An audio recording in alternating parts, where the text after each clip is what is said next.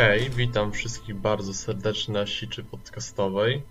E, Dzisiaj porozmawiamy sobie o filmach, które miały swoją premierę w Polsce w poprzednim miesiącu dla nas wszystkich, czyli w maju. I jest ze mną Filip, Cześć. no, no i oczywiście ja, Dominik, tak, jestem też z wami. E, I no, w tym miesiącu było kilka filmów, które mogły przykuć naszą uwagę, tym bardziej Mario, które miało swoją przedpremiery w Polsce i też premierę w Polsce, nareszcie właśnie w maju, ale też było na przykład Fast X i tak dalej, i tak dalej. Ale zaczniemy od trochę bardziej niszowego filmu i który według mnie w Polsce nie uzyskał jakiejś specjalnie, no nie uzyskał jakiejś wielkiej widowni, też rozgłosu. Kicia Kocia niestety zdobyła wszystkich widzów tego filmu. E, Jest to Ernest i Celestyna Misja Muzyka. Film, który jest tak, można powiedzieć, trochę. Nie nazwałbym go luźną kontynuacją do tego filmu z 2012 roku, ale tak, to jest nadal ten sam Ernest, ta sama Celestyna i tym razem jest Misja Muzyka. E, Jadą do, do domu Ernesta, który, w którym dzieje się rebelia i generalnie muzyka ma ma słabą pozycję w tym królestwie. Więc jakie jest Twoje zdanie o tym filmie?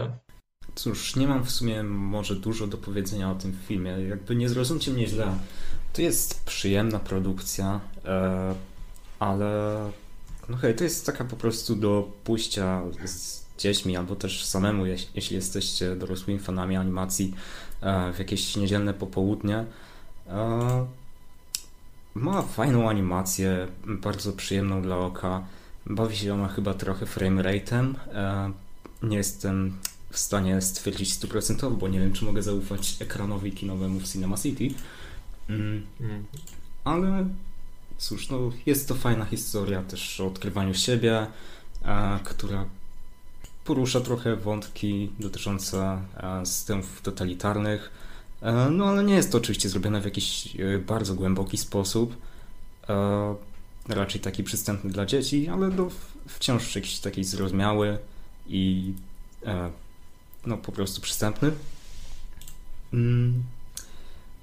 I cóż, no ten film podobał mi się trochę mniej niż ta pierwsza część z drugiego, z 2012 roku, ale wciąż był całkiem okej. E, I co mnie boli, to właśnie to, że wyszedł w takim okresie, kiedy ten Mario miał premiery, e, że ludzie po prostu na niego nie chodzili. Jakby przeglądałem seanse, które miał i sale były całkowicie puste, bo ludzie chodzili na te przedpremiery Mario.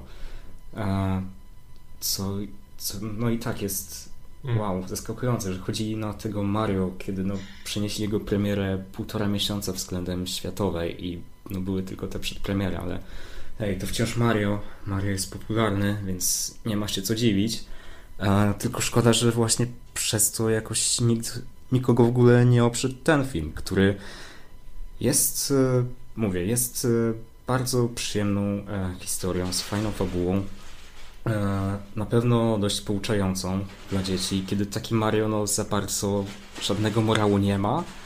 E, Nie ma też żadnych jakichś tu głębokich wątków postaci, jeśli w ogóle można powiedzieć, że ma postacie, ale w każdym razie o Mario sobie jeszcze powiemy, ale mm, no tak, ogólnie rzecz biorąc, szkoda właśnie, że rodzice zaciągnęli swoje pociechy na Mario, zamiast na tę produkcję, która jest o wiele razy lepsza. E, No ale ponownie, nie ma się co dziwić, że większa marka zbiera tył. W sensie z drugiej strony zazwyczaj seanse miało, w sensie miała Kicia Kocia z rana, więc i w sensie Ernest i Celestyna też zazwyczaj miała seanse z rana, więc w sumie Kicia Kocia zabierała większość widzów temu filmowi. To też jest prawdopodobne. Kicia kocia No. słup.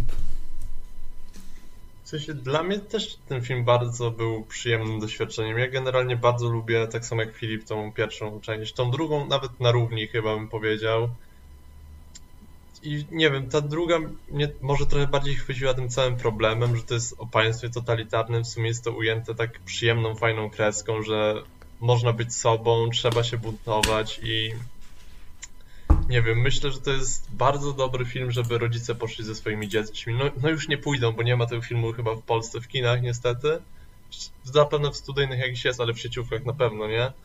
E, więc nie wiem, może wyląduje na jakimś streamingu kiedyś i znowu osoby będą mogły go pokazywać swoim dzieciom.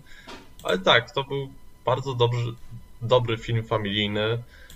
E, był świetnie wyglądający i też udźwiękowiony, w sensie oczywiście ten film pierwszy o Erneście Celestinie tak samo, ale tutaj był postawiony ten trochę nacisk na dźwięki, to było widać i też te perypetie Ernesta i Celestyny były fajnie ujęte, na przykład, nie wiem, e, ucieczka przed służbami, to, to, było strasznie śmieszne i mnie śmieszyło, więc tak.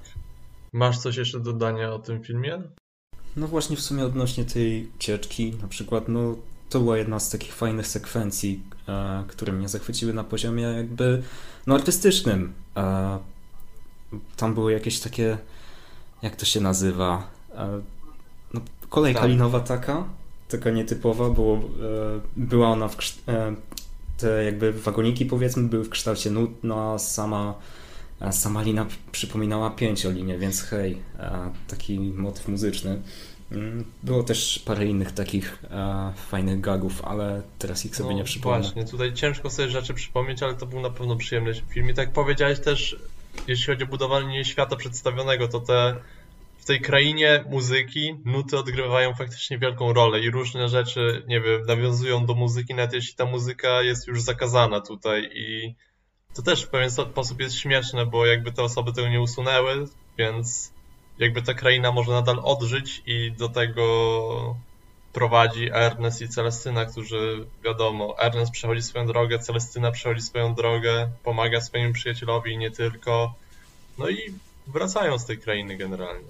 No, co mogę powiedzieć? Bazownicy w pierwszej części mówią ACAP, w drugiej części mówią e, jebać faszystów.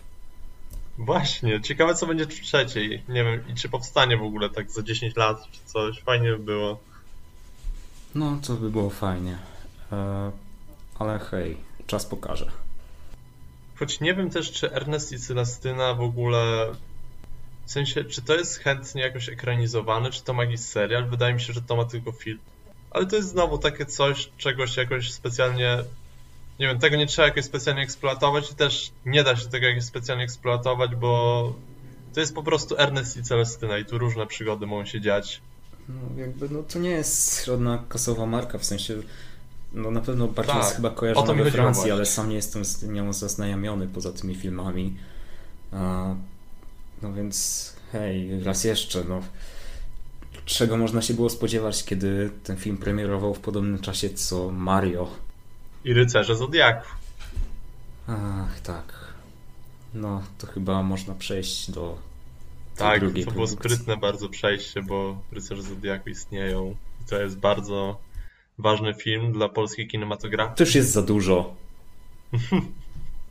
Jakby Rycerze Zodiaku, właśnie przejdźmy od razu, powiedzmy tak, to jest koniec Ernestej Celestyny, teraz nastali Rycerze Zodiaku. I Rycerze Zodiaku byli generalnie filmem, który był w polskich kinach i pozostali filmem na dwa tygodnie w kinach polskich. Co jest absurdalnie komiczne i też, nie wiem, ja uwielbiam to przytaczać, że jakby ten film najwięcej zarobił chyba w Meksyku. Wow, Tomek Bagiński zrobił to. Więc jakie jest twoje zdanie o tym filmie? Raczej nie jest za dobre, ale nie wiem.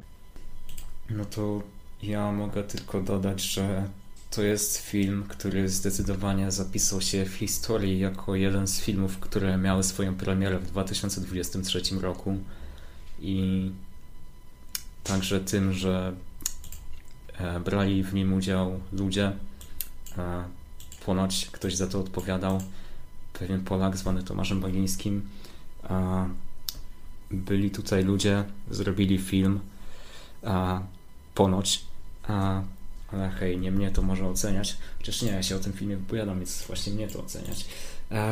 Nie, przepraszam, przepraszam, że Przepraszam, że tak e, omijam moją opinię, ale po prostu ten film to jest jebane gówno. I ja nie wiem, co mogę o nim powiedzieć. To jest najgorszy film, jaki widziałem w, w kinie w tym roku. E, nie mogę powiedzieć o nim nic pozytywnego, poza tym, że był tak chujowy, że się na nim dobrze bawiłem. E, no i to jest fajne, jak się dobrze bawisz w kinie, ale nie jeśli film, który oglądasz jest absolutnym ścierwem. Mamy tutaj okropną fabułę, e, która przedstawia nieciekawy lore, postacie, które nie mają żadnego charakteru, są okropnie zagrane, nawet przez e, dwoje popularniejszych aktorów, jakimi są Sean Bean i Frank Jansen, którzy dają z siebie całe 0%, pod reżyserią naszego ponownie wspaniałego Polaka rodaka Tomasza Bagińskiego. I no, nie będę ukrywał, jakby żartujemy sobie, haha, Polska górą, ale no, gdyby Polak tego nie, nie reżyserował, to mnie ten film by w ogóle nie oprzedł i bym na niego nie poszedł. E, no a tak to chociaż chciałem sprawdzić, e, co się dzieje. E, no i wow, no to jest w ogóle aktorska adaptacja Mank. Nie wiem, czy to już było powiedziane. E, ma słabą pamięć. Więc czemu mnie nie dziwi, że coś takiego ustawia od razu, zamiast skupić się na tym, co jest tu i teraz, ustawia od razu kurwa sześć sequeli i no, marne są szanse, jeśli w ogóle jakieś, że te sequele powstaną. No, jakby ten film nie zarabia, nie, nie zarobił. Ja nie wiem, wątpię, że jakiekolwiek kino jeszcze gra ten film chyba żadne o zdrowych zmysłach, chyba że jest prowadzone przez pana Tomka Bagińskiego, to wtedy zapewne gra, ale nie wiem, czy pan Tomek Bagiński ma kino, więc to dobrze dla kin, bo jakby pan Tomek Bagiński miał kino, to rycerze Zodiaku grani by byli jak Top Gun Maverick, niestety. Ty do mnie powiedziałeś... Po... tak. Sorry, bo, bo, powiedziałeś wcześniej, że ten film najwięcej zarobił w Meksyku, ale nie powiedziałeś ile. Chcecie wiedzieć, ile ten film zarobił w Meksyku? Milion dolarów. To jest najwięcej, ile zarobił no, w jakimś I do tego w weekend otwarcia. W weekend otwarcia. Wszyscy Meksykanie poszli do kina, bo chcieli zobaczyć adaptację mangi na wielkim ekranie, reżyserowaną przez Polaka. Może Tomek Bagiński ma kina w Meksyku po prostu. Nie wiem. Ale w to też wątpię. No i ja mam od siebie do dodania, pokontynuuję swoją myśl, że to jest najdziwniejsza podróba Gwiezdnych Wojen, nawiązująca do Gwiezdnych Wojen, jaka istnieje, bo tu jakby jest wszystko, jest motyw wybrańca, jest jakby mistrz uczeń, jakaś relacja nagle dziwna. Jest jakiś złol przerysowany. O właśnie, przerysowany złol. Jeśli chodzi o przerysowanych złoli, to tutaj pojawia się w jednym. Ujęcie jest jedno powtarzane na taką złowrogą, czarną wieżę z czerwonym napisem i jakby hmm, zastanawiasz się, kto tam mieszka. Tak, na pewno nie źli ludzie. Uwaga, mieszkają tam źli ludzie, kto by się spodziewał. I to jest tak komicznie rozegrane. Wow. Co ciekawe, ta wieża przypomina kształtem męskie przyrodzenie, a na samej górze ma literę G, więc dlatego nazwałem ją G-Spot. Dobrze, Filip. Wspaniale.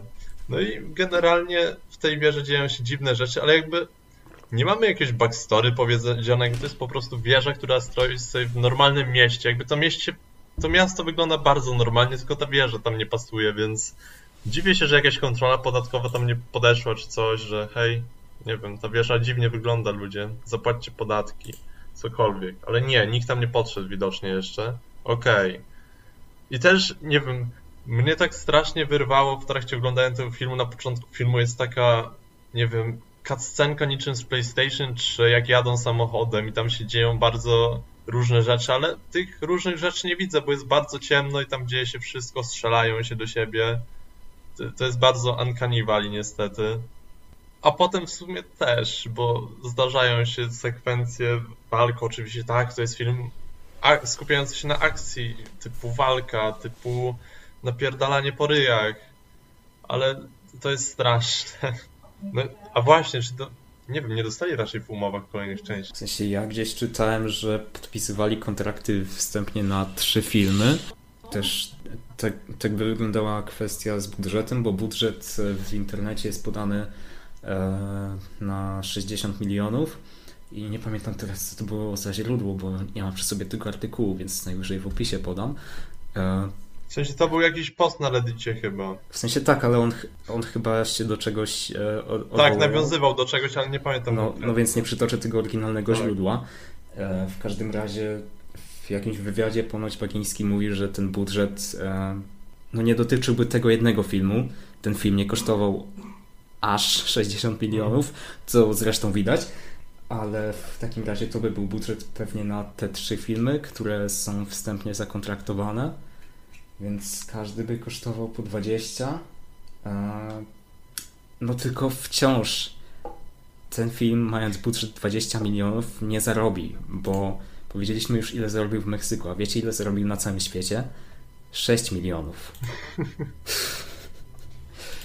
No, no, no nie jest to Knights of the Zodiac Sweep. No, no tak podchodzi pod 6, w sensie 6400, no. Boże, gdzie jeszcze fajnie zarobił? Tak patrzę i nie wiem, Francja, a w Meksyku prawie 2 miliony można powiedzieć, w sensie milion 700, więc wow. A Polski nie ma w topce, no, no niedobrze. Ale to jest ciekawe, że nawet w Japonii jakby e, wywodząc się z tego japońskiego rynku, w Japonii, w której miał dość wcześnie premierę, bo jeszcze pod koniec kwietnia zrobił tylko 310 e, tysięcy z tego co widzę na Box Office Mojo. Ale ten film w Japonii chyba w ogóle miał jakąś dziwną w takim razie promocję, bo tam w Japonii naprawdę adaptacje mang są jakoś gloryfikowane strasznie i to jest bardzo dziwne, że ludzie na to nie poszli. Choć teraz w Japonii mają chyba, mi się wydaje, ciekawsze produkcje do oglądania niż jakąś adaptację mang reżyserowaną przez Polaka.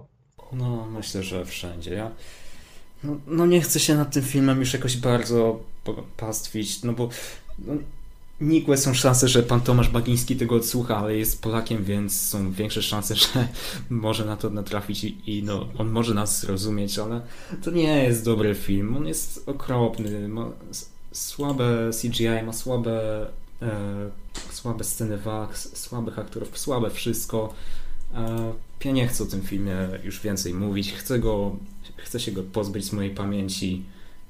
A pan Tomasz Bagiński, no ja, ja życzę każdemu jak najlepiej. Niech po prostu szuka sobie jakichś dobrych projektów, niech się uczy jako reżyser. I mam nadzieję, że kiedyś e, będę mógł powiedzieć o jego filmie pozytywnie. No ja też. To, tym bardziej, że to był jego debiut pełnometrażowo-filmowy, więc może coś jeszcze dobrego na niego czeka. Zobaczymy. Może za kilka lat dostanie znowu wysokobudżetowy projekt. Zobaczymy. Albo sam zrobi coś wysokobudżetowego, nie wiem. Może ma pieniądze na takie A rzeczy, może, zobaczymy. Może będzie potrzebny przy jakiejś innej marce, jeśli mogłeś zrobić przejście. O, właśnie, tak. Przechodzimy do, w takim razie kończąc, Rycerz Zodiaku, jakże ekscytujący projekt pana Tomasza Bagińskiego. Bardzo dużo razy, wiele razy wymieniliśmy jego imię i nazwisko, za co przepraszamy. Powtarzamy się. E, w takim razie Fast X, czyli, czyli film. ja się na nim świetnie bawiłem, przepraszam, że się śmieję. Ale kolejna jakby część cyklu, w którym rodzina jest najważniejsza i nawet syn może mordować, więc tak, Fast X. Co sądzisz o tym filmie? A, no, zabijanie ludzi przez dzieci. Super. Ja tutaj jestem w kontrze do tego filmu, ponieważ to było kolejne niezbyt przyjemne doświadczenie audiowizualne. Ja widziałem poprzednie części Szybkich Wściekłych i może nie nazwałbym się fanem marki, ale bardzo lubię no, niektóre z poprzednich filmów, od części piątej do ósmej powiedzmy. Nawet lubię jeszcze dziewiątkę, która miała trochę problemów, ale hej, wciąż się na niej dobrze bawiłem. I też no, kłamałbym, jeśli powiedział, że, bym, że tutaj się dobrze nie bawiłem, tylko to był ten sam sposób dobrego bawienia się, co na Rycerzach Zodiaku. To jest zły film i bawiłem się z tego, jak zły i e, strasznie absurdalny jest. I, no, w sensie zawsze się śmieję z tego, jak filmy szybcy, z serii Szybcy i Wściekli są absurdalne. No też o to tutaj chodzi. Tylko tutaj ten film już naprawdę tak daleko się zagalopował, że kiedyś ten absurd był naprawdę przyjemny i wciąż dało się go zaakceptować, a tutaj już był nie do zniesienia. E, mamy tutaj masywną rolę Vina Diesla w roli Dominika Toretto, który ma tak duże ego, że ma tutaj chyba 75% czasu ekranowego. E, w tych filmach ponoć chodzi o rodzinę. Rodziny tutaj nie ma. Jak, jak najszybciej pozbywamy się ich, ponieważ hej, nagle stają się kryminalistami i muszą się ukrywać. Więc w zasadzie większość filmu po tej początkowej akcji w Rzymie no, spędzają w odosobnieniu od doma, kiedy no, cała siła tej serii tkwiła w, tym, w tych relacjach między nimi. No i wciąż no, okej, okay, pozbywamy się tylko Doma i no w sumie Letty, która zostaje gdzieś tam zamknięta na Antarktydzie. E, no więc wciąż niby mamy dużo postaci, tylko ponownie Vin Diesel zawłaszczył sobie tyle miejsca, że dla nich jest już jego niewiele, a ten film jest absolutnie wypchany postaciami. Więc interakcji między tymi członkami rodziny w Londynie nie ma za bardzo. E, jest tam co prawda jakaś kłótnia Romana i Terza, e, ale nie jest ona zbyt e, interesująca. Najciekawsza rzecz, która się tam dzieje, to że Han jest sobie mafinkę, która jest nafaszerowana jakimiś narkotykami i przez kilka sekund wydaje się, że będzie miał bad tripa, ale po chwili efekt ustaje i nic z tego nie ma. Inne postacie E, kto tam jeszcze jest? A, ta Ramsey, ona, ona tam ich zaciąga do, do właśnie kafejki internetowej, w której jest jej przyjaciel Pete Davidson. E, I w zasadzie z tego też nic nie wynika, bo e, Pete Davidson ma im pomóc, ale okazuje się, że nie, że ich wydał, więc nadal muszą uciekać i ostatecznie lądują w domu Jasona Statama. On zaczyna walczyć z Hanem, no bo hej, myśli, że ten przyszedł po niego, z, e, z martwych wstał z grobu. No i hej, ja kocham Jasona Statama, czekałem na jego występ w tym filmie. No i się przejechałem, bo po dwóch minutach zniknął. Bo się okazało, że nasz główny złoczyńca, o którym jeszcze nie powiedziałem, mianowicie Dante, przeciwieństwo Dominika Toretto, tak zwany antydom, no ma zamiar zabić wszystkich powiązanych z Dominikiem Toretto, więc hej, Jason Statham wyrusza, żeby ochronić swoją mamę, swoją rodzinę. I no szkoda, że nie jest nam dane tego zobaczyć. A skoro już mówię o Dante, to przejdę do niego. Dante, enchanté, jak nam mówi, to jest postać, która okazuje się już na początku być synem głównego złoczyńcy jeszcze z piątej części tej serii. Widzicie, ten film jest tak zły, że musi usilnie nawiązywać do najlepszej części tej serii, żeby jakkolwiek wzbudzić zainteresowanie. Więc na początku mamy te sceny z tym Momo, który jest tam tak wklejony do tych scen z piątki. Oczywiście nie da się też uniknąć archiwalnych scen z Polem Walkerem, no bo cały czas trzeba jechać e, na nim. E, no i co? Dante. Jako, że Dominik jest odpowiedzialny za śmierć jego ojca, no to chce się zemścić na rodzinie, no bo Dominik Toretto ma rodzinę, a on już nie ma rodziny. To jest największy konflikt, na jaką stać tę serię już na tym etapie. E, I tak jak mówił w jednym wywiadzie reżyser filmu Louis Leterrier, którego może się kojarzyć z takich widowisk jak The Incredible Hulk, e, Dante jest przeciwieństwem Doma, jest antychrystem do jego Chrystusa, co jest absurdalnym porównaniem i śmialiśmy się z tego z Dominikiem i paroma innymi znajomymi przez ostatnie parę miesięcy. A co najgorsze, oni to potraktowali poważnie, no bo kurwa, nazwali chłopa Dante. Czajcie? Boska komedia, piekielna symbolika. Hehe, diabeł, diabeł wcielony. E, I wiele osób, nawet, nawet te osoby, którym ten film się nie spodobał, no podobało, podobał im się ten występ Momoły mi się nie podobał. Na nim także strasznie cringe'owałem. To było tak przeszarżowane. Ja nie byłem w stanie czerpać ani trochę radości z tego filmu. Jedyne, co mi się może trochę podobało, to był wątek e, Jacoba, granego przez Johna Cena, ponieważ uwielbiam Johna Cena i no jego wątek e, polegał na tym, że e, uciekał razem z synem Doma tym Little B. E, I cóż, no mieli sobie po prostu road trip przez, e, nawet nie przez Stany Zjednoczone, przez pół świata chyba. No i to było fajne, bo Sina autentycznie miał jakąś chemię z tym dzieciakiem i dobrze się z nim dogadywał.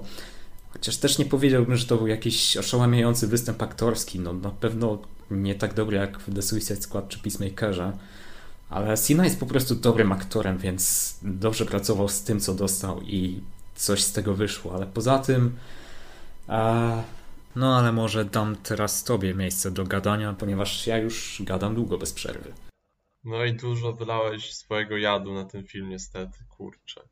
No ale dobrze, jakby z mojej perspektywy to ja tutaj. Jakby to nie jest jakby jakiś najlepszy film e, całego, nie wiem, Fast and Furious, czy nawet jakiś film, który jest na tym jakby poziomie typu dobry film Fast and Furious, to nie jest taki film, to jest jakiś, czy tu brakuje wielu rzeczy, jakby czuć, że to jest jakby jakaś część większego, wyimaginowanego przez pana Wina Diesla finału.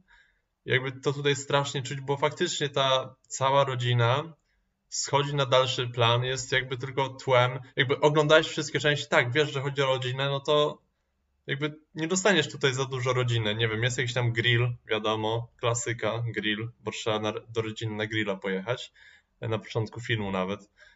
Ale poza tym tu jest mało tego, bo jak Filip powiedziałeś, tu trudno się z tym nie zgodzić. Oni wszyscy się rozdzielają, ale ja w tym filmie bardzo doceniam, czego film nie docenia absurd, bo ten absurd naprawdę wy, jakby jest windowany na jakąś niemożliwą skalę, którą widzę tylko w indyjskim kinie typu na przykład Patan, którego pamiętam, nie wiem, Patana mógłbym w sumie porównać do tego filmu trochę, bo to jest taki zbiór absurdalnych scenek, które jakby mają złożyć się na jakąś historię i nie wiem, to częściowo działa, częściowo nie. Fast and Furious może to działać bardziej jako część tego większego finału, który nas czeka na przestrzeni kilku lat, ale nie powiedziałbym, że teraz to działa i jakby też wątpię, że ogólnie w całym rozrachunku to zadziała jako finał. Jakby nie, że się o to martwię, bo nie martwię się o te filmy, Boże, fajnie się na nich może bawię i tyle, ale to będzie bardzo dziwne kilka lat przygody ze szybkimi wściekłymi. W ogóle wiemy, że może powstać nagle sequel z Dwayne'em Johnsonem, który nagle powrócił e, do marki, jak ogłosił w social mediach, że powraca. Może się okazać, że nagle jest sequel między tymi dalszymi częściami z tym bohaterem. Jakby te części mogą się rozłożyć finałowo na kolejne, nie wiem, pięć części, czy nawet więcej, więc to będzie jazda bez, jazda bez trzymanki przez następne lata, jeśli chodzi o tych bohaterów, e, których ten film jakby jakoś specjalnie nie pogłębia, bo jakby pokazuje, tak, wiesz, że to jest on, więc nic nie dopowiem do jego historii. On idzie po prostu już przed siebie, robi dziwne rzeczy i nie wiem, ja to trochę kupuję, też to trochę nie, ale bawiłem się nawet przyzwoicie. No ja myślę, że nie powiedzieliśmy o największej wadzie tego filmu, czyli fakt, e, że to jest pierwsza część większego finału. W sensie poruszyliśmy to już trochę, ale to naprawdę tutaj czuć. To ma być Infinity War tej serii. No i fajnie. No i niestety tylko, nie jest. No. Tylko no Infinity War, mimo tego, że prowadziło do Endgame, było odrębną całością. A tutaj ten film dosłownie kończy się cliffhangerem. W sensie no można powiedzieć, że Infinity War też kończyło się cliffhangerem, ale tam jednak miałeś to całe skupienie na Thanosie i to była jednak jego historia, więc on tam osiągnął swój cel i na tym się kończył ten film.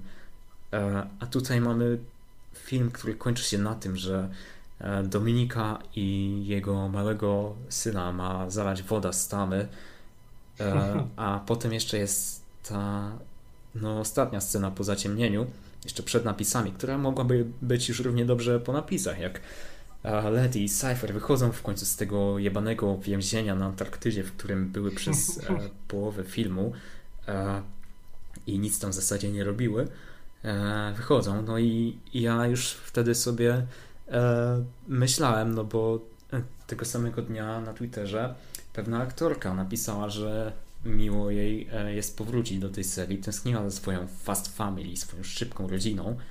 E, no to sobie myślę, no to jeszcze niech ona tutaj gdzieś wyjdzie z tej zamieci śnieżnej i nagle wynurza się łódź podwodna i widzę te, ten kawałek drewna, tę Gal Gadot, która wygląda jakby została zdeepfakeowana i tylko się uśmiecha i ja, ja się uśmiecha się śmieję, bardzo sztucznie. Ale ale nie dlatego, że cieszę się, że wróciła, tylko dlatego, że, że nie lubię Gal Gadot, że jest złą aktorką i no, no właśnie, tylko jej jeszcze mi brakowało w tej kupie gówna. No a wracając do tego, że ten film jest początkiem czegoś większego, no to e, ponownie, to jest po prostu pierwszy akt tego całego finału. I co najgorsze, myśleliśmy, że to będą tylko dwie części finału, bo tak to było zapowiadane pierwotnie. No tak jak Infinity War Endgame. E, ale nie. jakoś tydzień przed premierą, e, chyba na, w sensie na oficjalnej premierze światowej, chyba się okazało, że może powstać też trzecia część tej trylogii, że to może być tak rozciągnięte. I no, po tym cliffhangerze, okej, okay, no, no ewidentnie widać, że tutaj ma być kolejna część, ale nie mam pojęcia, jak oni to chcą kurwa rozciągnąć na jeszcze dwa w sensie, filmy. to nie będzie jeden, czy to będą jeden, nie wiem, to będzie Fast X 1 na 3. Fast X 1 na 3. Słyszałem, że z każdą kolejną częścią ma wzrastać ilość Xów. Jeśli chcecie wiedzieć więcej o trzeciej części, wyszukajcie w Google Fast XXX. Ale no cóż, no, najwyraźniej jest nam dane jeszcze utknąć z serią Szybcy i Wściekli przez kolejne kilka lat. I co najgorsze, no Louis Leterrier prawdopodobnie powróci na kolejne części, no bo to jest ogólnie człowiek, który dostał te, e, ten film w spadku po Justinie Linie, który miał te swoje konflikty z Winem Dieselem, no bo nie pozwalał mu na wszystkie te jego pomysły, żeby stawiać doma Toretto w centrum. A Louis Leterrier, no z nim można było łatwo pójść na ugodę. To jest człowiek, który, e, który pasuje Dieselowi. No i cóż, no przy okazji nie jest jakimś specjalnie dobrym reżyserem. Jakby, hej, no ten film ma słabe sceny akcji. Poza tym też kosztował chyba 300 milionów, a wygląda jak szare gówno. 340. A, więc tak, moje moje oczekiwania na kolejne dwa filmy nie są zbyt wysokie. I w zasadzie ich nie mam. No ja tak samo nie mam. Jakby myślę, że to będzie jakby linia pochyła, jeśli chodzi o jakość, a tutaj już było całkiem nie za dobrze. Ale może będzie lepiej, nie wiem. Może nagle Justin Lin wróci na białym koniu, przyjedzie do Wina Disney i powie uratuję twój finał i zrobią wspaniały finał, ale nie, tak nie będzie raczej. Właśnie Filip też mówił o tej przesadnej symbolice chrześcijańskiej. Ja tutaj nie wiem. Jakby ten film się kończy tym, że jakby Don ze swoim synem zostają ochrzczeni praktycznie w Jordanie i to jest, jest bardzo dziwne. Dobrze. Myślę, że jakby podsumowaliśmy kwintesencję tego filmu. Film zarabia jak na razie, w sensie raczej dobrze sobie radzi niż gorzej, choć ma całkiem duże spadki, więc zobaczymy, jak to będzie dalsza przygoda jego w kinach, bo teraz wychodzi bardzo dużo dobrych filmów. Takim razie przechodzimy do kolejnego filmu, który jest drugą w zestawieniu animacją, filmem animowanym. Filmem, który w Polsce miał bardzo specyficzną drogę, jeśli chodzi o premierę tego filmu. E, jest nim Super Mario Bros. Oczywiście film a nie gra. Ach. Takie piękne czasy nastały, że można było Mario obejrzeć na Twitterze przed premierą w Polsce. No, w jednym przyspieszonym gifie. Piękne czasy, w których żyjemy. Ale nie, nie w gifie. Został publikowany cały film na Twitterze. Twitter ma teraz opcję, że można publikować filmy do 2 GB. A, to nie wiedziałem. A, no tak. Dziękujemy panie Elon Musk. Zapomniałem o tym, w sensie ma ostatnio siedzę na Twitterze i myślałem, że to był po prostu, bo czasem są takie gify, że ludzie wstawiają cały przyspieszony film, na przykład Shreka. W takim razie poznajemy losy Mario Hydraulika oraz jego brata Luigiego, którzy są Włochami i mieszkają w Ameryce i zakładają swój biznes. Nie za dobrze im idzie. O ich dalszych losach dowiadujemy się w filmie. No i generalnie dla mnie przynajmniej, dobra, tym razem ja pierwszy powiem, dla mnie to jest bardzo film żerujący na nostalgii wszystkich fanów Nintendo, jakby tutaj jest nawiązanie do strasznej, nie dużej ilości gier, na przykład do Donkey Konga, który z Mario, nie wiem czy ma jakieś powiązania, ale jakby nie jest w głównej serii gier o Mario czy coś, więc jakby wepchnęli coś z Nintendo po prostu, żeby nie wiem, fanserwis. Ten film to przede wszystkim fanserwis. Sorry, że ci przerwę. W sensie ja nie jestem jakimś znawcą Mario, ale o ile się orientuję, no to sama postać Mario chyba właśnie po raz pierwszy się pojawiła e, w tej oryginalnej grze o Donkey Kongu. Mm, o Boże. Tylko potem chyba według Lore Mario to też jeszcze nie był do końca Mario, tylko zretkonowano, że to był ojciec Mario, który się nazywa Jumpman, coś takiego. Ja e, ponownie nie jestem za bardzo fanem Mario, A, po prostu o tym kiedyś była... się, o tym kiedyś raz czytałem, więc najwyżej ktoś mnie poprawi, ale e, tak, takie jest powiązanie. Tak, to była gra automatowa. To była gra automatowa wydana w 1981 roku. I postacie, tak, wprowadziła postacie tak jak Mario i tak dalej i uwaga, to Donkey Kong chyba jakby księżniczkę jakby uciekał, a nie, to nie. To była jakaś inna kobieta, ale Mario znowu musiał ją uratować chyba, tak to na tym polegało, więc tak, dobra. Czy jakieś powiązanie ma, ale znowu Super Mario Bros. nie opiera się na tym, że pojawia się jakby Donkey Kong w grach, ale wiadomo, to jest medium filmowe, adaptacje i tak dalej. Ale jakby jest jeszcze jedno, tutaj pojawia się nawiązanie do gry Mario Kart, żeby tylko, tylko dlatego, żeby były jakieś wyścigi, pojawiła się jakby pojawiły się wielkie małpy, które jeżdżą samochodami i mogą uratować królestwo. I gra też Luigi's Mansion, który ma bardzo mały segment typu Luigi wchodzi do zamku i jest strasznie i Luigi jest generalnie niezdarą. A to dopiero początek problemów, bo jakby Mario w tym filmie jest postacią, której jakby nie da się lubić. On jest strasznie dziwnym człowiekiem, któremu nic się nie udaje i zawsze udaje mu się to na ostatnią chwilę. Jest jakby protagonistą, więc powinniśmy go niby lubić. Księżniczka Peach jakby bierze w głównej mierze tą rolę, co jest fajnie rozegrane, że jakby ona robi wszystkie rzeczy sama, bo w grach zazwyczaj robił to Mario, musiał ją uratować, a tutaj jest jak, tak, takie przeciwieństwo trochę. A Luigi jest postacią, która znika na większą część filmu i jakby to jest film o Super Mario Bros., a Luigi znika. Nie rozumiem tego. Ja się zgadzam całkowicie tutaj z Dominikiem. Ten film to jest po prostu fanserwis no, który na mnie nie zadziałał, no bo ponownie nie jestem fanem Mario.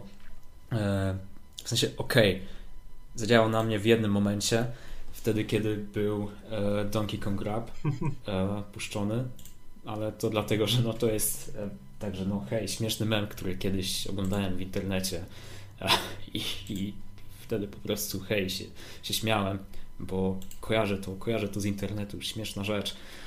Ale nie, tak poważnie, no to e, mówię, dużo tutaj tego fanserwisu. Tak jak Dominik mówił, e, wpychają wszędzie te nawiązania do gier. Właśnie było to Mario Kart, Luigi's Mansion, były te stroje Mario, e, kota lub e, misia. E, ogólnie dużo tutaj było wpychania gameplayu, no bo hej, to jest adaptacja gier, więc musi być ten element prosto z gier. E, trzeba przenieść tutaj elementy innego medium, które nie zawsze może e, jakoś dobrze działają e, po przeniesieniu. Więc no, hej, mamy cały, całą sekwencję montażową, w której Mario trenuje, ponieważ musi się stać dzielnym wojownikiem, żeby wyruszyć w podróż z, księż z księżniczką Peach, żeby uratować Grzybowe Królestwo oraz swojego brata Luigi'ego. E, no więc Mario trenuje. I mimo tego, że za dobrze mu nie idzie, to księżniczka Peach i tak e, zgadza się, żeby jej towarzyszył w tej podróży, więc nie wiem po co to było, poza właśnie tym, żeby wepchnąć tam elementy gameplayu w Mario. E, jakby jedyny moment, gdzie ten gameplay naprawdę mi się spodobał, to była scenka na początku, jak razem z Luigim e, jeszcze w ich prawdziwym świecie e, pędzili, żeby wykonać jakieś zlecenie, bo auto im się zepsuło I to było całkiem fajne, no bo były jakieś właśnie rury, przeszkody w postaci dźwigów czy coś takiego, bo biegli ogólnie przez miejsce, w którym była jakaś budowa. Więc to było fajne, ale hej, tam też leciała piosenka No Sleep Till Brooklyn i to nawet nie była najlepsza produkcja z tego roku z Chrisem Prattem, w której ta piosenka poleciała. Więc no nie było to zbyt dobre użycie kawałków. W ogóle używanie piosenek w tym filmie było tak strasznie losowe były puszczane tylko na zasadzie znana piosenka, poznajesz ją, czy coś takiego. W ogóle się nie odnosiły do klimatu sceny. No i jadą takiego. samochodem, to musi być Take On Me, bo jadą i Take On Me. I tak, tak, jeszcze jak e, wcześniej prezentowali te karty, to tam było Thunderstruck.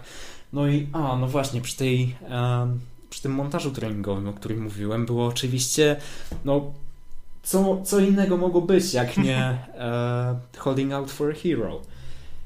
Jakby ta piosenka jest już tak przeruchana przez popkulturę. To jest najgorsze uszycie tej piosenki w filmie od dawna. No, nie słyszeliśmy jej od... Składając nawet polską premierę, to nie słyszeliśmy jej aż, aż od dwóch miesięcy, kiedy poleciała w Shazamie dwójce na samym początku. A jakby... To, to nie jest piosenka, którą się wciska w tak dziwne, losowe momenty. To jest To jest piosenka, którą właśnie świetnie wykorzystał Shrek 2. To jest epicka piosenka, którą dajesz gdzieś na, jakiś, e, na jakąś końcówkę do trzeciego aktu, kiedy jest e, moment prawdy, kiedy twój bohater pędzi na złamanie karku. Jest wyścig z czasem, a nie kurde e, ratowanie mostu albo właśnie trening. To nie jest piosenka do tego. Nie tak się ją powinno wykorzystywać. Jakby ten film bardzo szczuje tym, co. Jakby już widzisz ten. Jakby na początku filmu pojawia się ten napis Nintendo i już jakby wiesz, że tutaj może się wydarzyć naprawdę wszystko i pojawia się wszystko, bo jakby Nintendo ma pieniądze, Illumination ma pieniądze, więc jakby mogą zrobić wszystko i zrobić taką ogromną piaskownicę z Mario, która jednak ma swoje ograniczenia i ogranicza się do tych jakby rzeczy, które już znamy z innych mediów, czyli w tym przypadku gier i muzyki, więc jakby mnie to tak strasznie boli, że tutaj jakby nie pojawia się żaden motyw z Mario, w sensie pojawia się coś tam w tle, że jest muzyczka inspirowana tym Mario klasycznym albo innymi, innymi grami, ale nie ma tego za dużo, nie ma żadnego nowego utwór, utworu muzycznego przewodniego, a naprawdę można było to rozegrać w taki sposób, że robimy nową muzykę do Mario, wow, i w stylu tej muzyki Mario z gier, wow, ale do filmu. No ale tego nie zrobili, co jest bardzo smutne i bardzo polecieli jakby najmniej wysiłku, wysiłków to włożyli, po prostu wydali kasę na znane utwory, zatrudnili jakichś kompozytorów, którzy komponują muzykę bazującą na tym, co już jest i macie film, produkt, oglądajcie, konsumujcie. No. No dużo jest też tutaj tych naleciałości związanych z Illumination, bo jest dużo ich okropnego humoru, który mi nie siada. I w zasadzie jedyny żart, jaki mi się spodobał, to był ten duszek. On pewnie ma jakąś specyficzną nazwę, ale nie jestem fanem Mario. O nie, duszek. Który, który po prostu chciał umrzeć. To było całkiem zabawne, chociaż też już po pewnym czasie robiło się męczące, ale no, czasem wracało w jakiś fajny sposób e, w finale, więc e, hej, e, nie będę na to patrzył aż tak ostro. No, ale ten duszek był naprawdę uroczy pod względem konstrukcji. W sensie to była taka postać gag, która powinna być gagiem, a na przykład Mario, z którego zrobiono postać gag, nie powinna być gagiem. Luigi tak samo. Księżniczka Peach nie była gagiem, na szczęście. Luigi, Luigi powinien mieć tutaj większą rolę. Tak. To jest, to jest po angielsku Super Mario Bros. The Movie. Po polsku też Super Mario Bros. Film.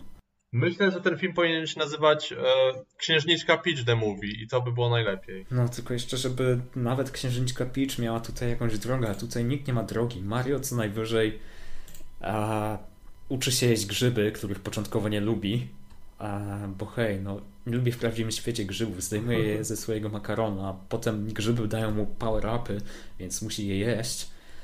I to jest taki, jakby taki niuans, którego ja nawet nie zauważyłem, tak szczerze. Ale faktycznie on nie lubi grzybów, no. Tak. Dopiero teraz mi uświadomiłeś, że takie coś istnieje. To nie ma kompletnie sensu.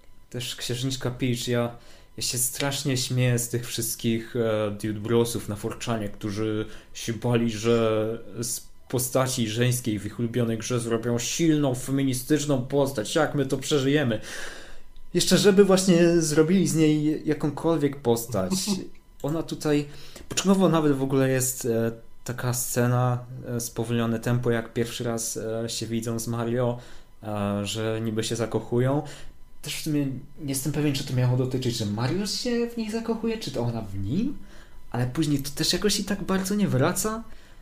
Nie wiem, no w każdym razie ona też nie przechodzi tutaj żadnej drogi.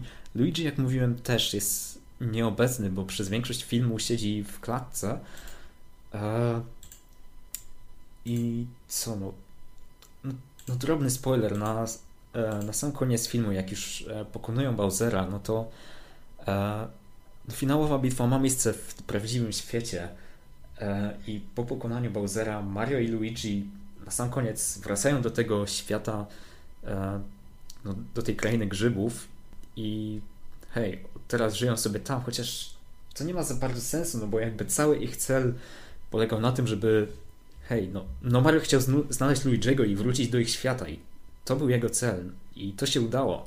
Więc czemu tam wracają? No bo jasne, no poznali niby tych nowych ludzi, ale tam nie ma praktycznie żadnych relacji między nimi, więc e, nie rozumiem, dlaczego mieliby wracać. No hej, udało im się e, wrócić do ich świata, więc czemu teraz nagle się przenoszą do tamtego i są tam hydraulikami? Ja nie czuję w ogóle żadnego związku z tym, bo jakby nie wiem jak ten Bowser, w sensie jakby to miasto jest niszczone w pewnym stopniu i ja powinienem im współczuć, czy się z tego cieszyć, że to miasto niszczą? No nie wiem, generalnie. Ale to też jest dziwne, że no, to jest jednak prawdziwy świat, który ma wyglądać tak jak nasz. I nikt tam nie reaguje na to, co się dzieje. Jakby nagle z kanalizacji e, wywala wielka góra w kształcie tego Bowsera.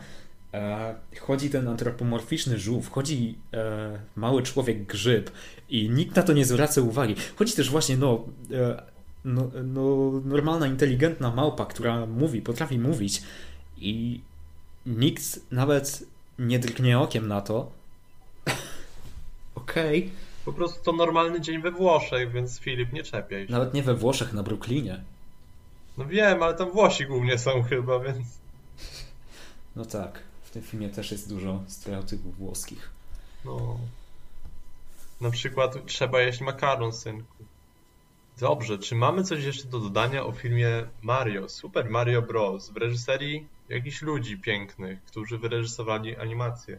W sumie jeszcze chciałem trochę o voice aktorach pogadać, jakby, znaczy voice aktorach, no ciężko ich nazwać voice aktorami, bo to jednak są głównie no, znani aktorzy żywego planu i cóż, no właśnie Jack Black akurat z tym swoim Peaches i ogólnie, no świetnie wypadł, naprawdę wczuł się w rolę, więc doceniam go za to. Śmieszy mnie natomiast jak jeszcze przed filmem E, szczególnie fani Nintendo robili sporą dramę z tego, co to będzie, że Chris Pratt jest w roli Mario. Jak będzie w ogóle wyglądał jego głos. I początkowo w jednej z pierwszych scen, jak e, widzimy reklamę Mario i Luigi'ego, ich biznesu, no to jest... Chris Pratt udaje ten ikoniczny głos Charlesa Martineta z gier, ale potem już mówi normalnie swoim głosem. I teraz nikogo to już nie obchodzi. Wcześniej wszyscy mówili, że no hej, no to będzie słabe, no bo on w ogóle nie będzie grać Mario, będzie mówić głosem Chrisa Prata, ale teraz praktycznie nikogo to nie obchodzi, no bo hej, fanów Nintendo zadowoliło to, że był fanserwis do ich gier, e, a no dla mnie to wciąż problem, w sensie no Chris Pratt wypadł ok, no bo też już ma jakieś doświadczenie w aktorstwie głosowym, no bo e, był głosem przecież Emeta w LEGO Przygodzie, też chyba w jakichś paru innych rzeczach, więc no już trochę wie, jak e, się gra głosowo. No ale wciąż no, to jest po prostu głos Chrisa Prata, który ni niczym się nie wyróżnia i jest po prostu akceptowalny. No a taki Jack Black akurat włożył w to energię, e, więc ponownie za to do, go doceniam. I nie wiem co jeszcze. No i Bowser jest generalnie według mnie najlepiej zrobioną tutaj postacią. I to głównie mi się wydaje, że dzięki właśnie Jackowi jakby stał się taką postacią, bo tutaj ogromną robotę robi głos, jak przekłada swoje emocje, ale też Bowser jest strasznie komiczny, robi rzeczy. On chce się po prostu ożenić i Peach nie chce. I on chce ślub tylko. Uroczy no człowiek. jest po prostu inselem. Najśmieszniejsza rzecz, jaka może być. Tak, to też prawda. W takim razie to było Super Mario Bros. Tak. No i teraz przenosimy się znowu, tym razem do prawdziwych Włoch. Jakby to są mm. prawdziwe Włochy. I znowu tutaj będzie dużo włoskich stereotypów, w zasadzie jeszcze więcej. No i to jest najlepszy włoski film ostatnich lat w ogóle. Nie wiem, czy wiecie. Otóż Mafia Mamma. Mafia Mamma, która miała swoją premierę u nas w Polsce w tamten piątek, tamten, któryś dla was, dla słuchających nie ma to znaczenia, w tamten piątek, któryś sobie wymyślicie. No, 26 tak. maja. Dokładnie, tak. Teraz już wiecie, który piątek, cudownie. No i tak, jest to film, który nawiązuje czasami do, nawet bardzo do gangsterskich filmów i tak dalej, ale jest przede wszystkim o kobiecie. O kobiecie, która chce być kobietą i chce być samowystarczalna, więc jakie jest twoje zdanie o tym filmie? No jakby ja się mogę trochę z tym zgodzić. E, oczywiście, no ten film, e, kiedy próbuje być właśnie jakimś takim, no nie powiedziałbym, że ciemno, ale hej, jest dość feministyczny powiedzmy i to powiedzmy mu się udaje. I no, jak się skupia właśnie na tej drodze bohaterki, tam jest parę fajnych rzeczy, ale jednak odnoszę wrażenie, że trochę to jest na zasadzie, że ona się Wałęsa jakby z punktu A do punktu B. E, tej droga jest no, trochę dziwnie napisana. Jakby nie ma tutaj za bardzo jakiegoś jednego konkretnego konfliktu. Jakby mamy najpierw e, tę no, tę wielką rodzinę, która jednak szybko znika z obrazu, no bo hej, daje się z nią dogadać. E, potem się okazuje, że ten jej kuzyn bodajże E, no jest zły, zazdrości, że ona odziedziczyła e, te, no, to mafiowe imperium po ich dziadku. E, tylko on nie jest jakoś za bardzo podbudowany, moim zdaniem. No i no też to jest dość przewidywalne. I no mówię, no fajne są tutaj te właśnie sceny jakieś bardziej skupiające się na tej kobiecości, ale sama droga boh bohaterki nie jest za bardzo fajna. Natomiast no właśnie fakt, że hej, tutaj przepracowuje e, tę zdradę męża, że próbuje się jakoś uniezależnić, no to jest nawet ok.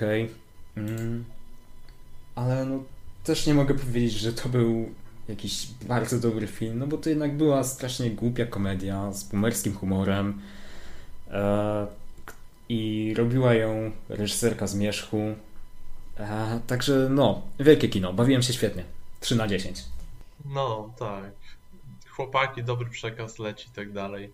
Ale generalnie jakby nie tego spodziewałem się po reżyserce Zmierzchu, jakby spodziewałem się o wiele gorszego filmu i tutaj dostałem naprawdę coś przyzwoitego, jakby mieszającego różne gatunki i tak dalej, tak mogę to powiedzieć.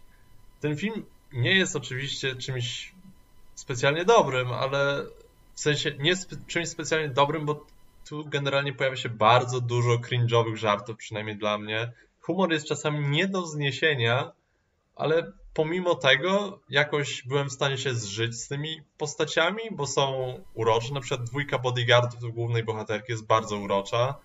Nie wiem. O, to są moi Mario i Luigi. Tak, właśnie. To są jakieś karykatury postaci w ogóle, ale są bardzo, bardzo przemili. Ja im ufam. Ufam, że chcą chronić ludzi. Oni nie chcą zrobić nikomu czegoś złego. No a potem też dostajemy na przykład tego, w sensie ten kuzyn też fajnie jest, nawet zniuansowany można powiedzieć, bo jakby widzimy od samego początku kim on jest i on konsekwentnie zostaje tym samym gościem do samego końca. Eee, jest po prostu głupi, tak? Okej. Okay. No i nie wiem, ja, ja się bawiłem całkiem dobrze. Podobnie chyba jak Filip, mam te same problemy. Bo to jest bardzo też feministyczny film, tylko bardziej ścinają go niestety te wszystkie żarty. W sensie, no, jest też absurdalny też, przyjemnie.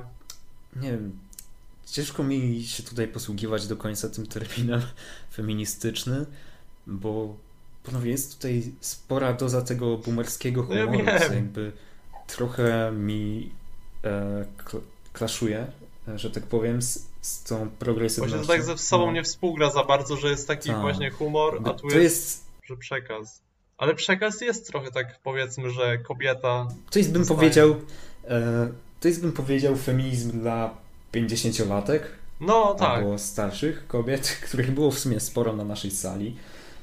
E, więc hej, jeśli to mi się podoba i podoba mi się taka bohaterka i, i chcą być takie jak ona, tak właśnie niezależne i no może niekoniecznie stać na czele włoskiej mafii, ale hej, e, uważają, że to jest silna bohaterka, no to dobrze dla nich. Ja, hej, też może nie mam za dużo powiedzenia w tej kwestii, bo jestem mężczyzną. Jakby wiele naszych znajomych, które były z nami na seansie też mówiły, że to jest feministyczny film. Nie wiem, czy żartowały, czy nie, ale tak mówiły. No, chyba nie żartowały. No, to jest po prostu trochę dziwny kasus filmu. A no, ironicznie jak najbardziej można go tak nazywać, nieironicznie. Może też, chociaż nie jestem przekonany, ale okej. Okay. No nie jestem e, kobietą przede wszystkim, więc nie chcę się no, wypowiadać. Ja jednak, e, ja jednak chciałem tylko powiedzieć, że na pewno ten film był jednak trochę e, powstrzymywany od progresywności, no bo Tutaj czuć było napięcie seksualne między Toni Colette a Moniką Bellucci i ich postacie powinny były skończyć razem. Dobrze dla Toni Colette, że pewnie się dobrze bawiła. Ja, no, czasem też, czasem nie. Jakby, no, raz jeszcze ostrzegam przed e, trochę słabymi żartami. Jakby nie jesteście gotowi na żart o ciastkach Oreo, ani No nie, na no żart o ryczeniu. E, Albo o protezie, jest tam reklama dosłownie protezy. Nie ma podaniem marki protez, to jest reklama protezy, nie? Dobra, w takim razie. To był nasz cudowny filmowy miesiąc maj. Też, był, też była piękna pogoda w ogóle. Może czasami trochę za ciepło, trochę za zimno, ale piękny miesiąc. No i tak samo ten miesiąc myślę. E, trochę słabo filmów, e, trochę słabych filmów, a trochę dobrych. Niestety No. trochę więcej tych słabych, e, jak pewnie słyszeliście z moich opinii szczególnie. E, no hej, no. Najlepszym filmem tego miesiąca moim zdaniem byli Strażnicy Galaktyki 3, o których no tutaj już nie mówiliśmy, bo nagrywaliśmy osobne omówienie. No moim zdaniem A. również. Tak. Więc no, spośród tej listy, no tylko Ernest i Celestyna e, moim zdaniem byli naprawdę dobrzy, a, a pozostałe filmy były niestety okropne, ale hej, miejmy nadzieję, że kolejne miesiące będą już lepsze. No i u mnie właśnie też Strażnicy to był cudowny film, cudowna przygoda i podsumowanie cudownej przygody przede wszystkim. Ostatnie takie podsumowanie w Marvelu na wiele lat przede wszystkim, więc tak, Strażnicy, których możecie recenzję wysłuchać, jakby nasze, w sensie omówienie nasze, możecie wysłuchać też na Stitchy podcastowej, więc do czego zachęcamy. W takim razie, znowu, to był miesiąc maj, a ze mną miesiąc maj omawiał Filip, Cześć. a ja byłem Dominik. Cześć Wam wszystkim. E, Słyszymy się na innych omówieniach, podcastach przy różnych rzeczach. Miłego dnia życzę. Cześć.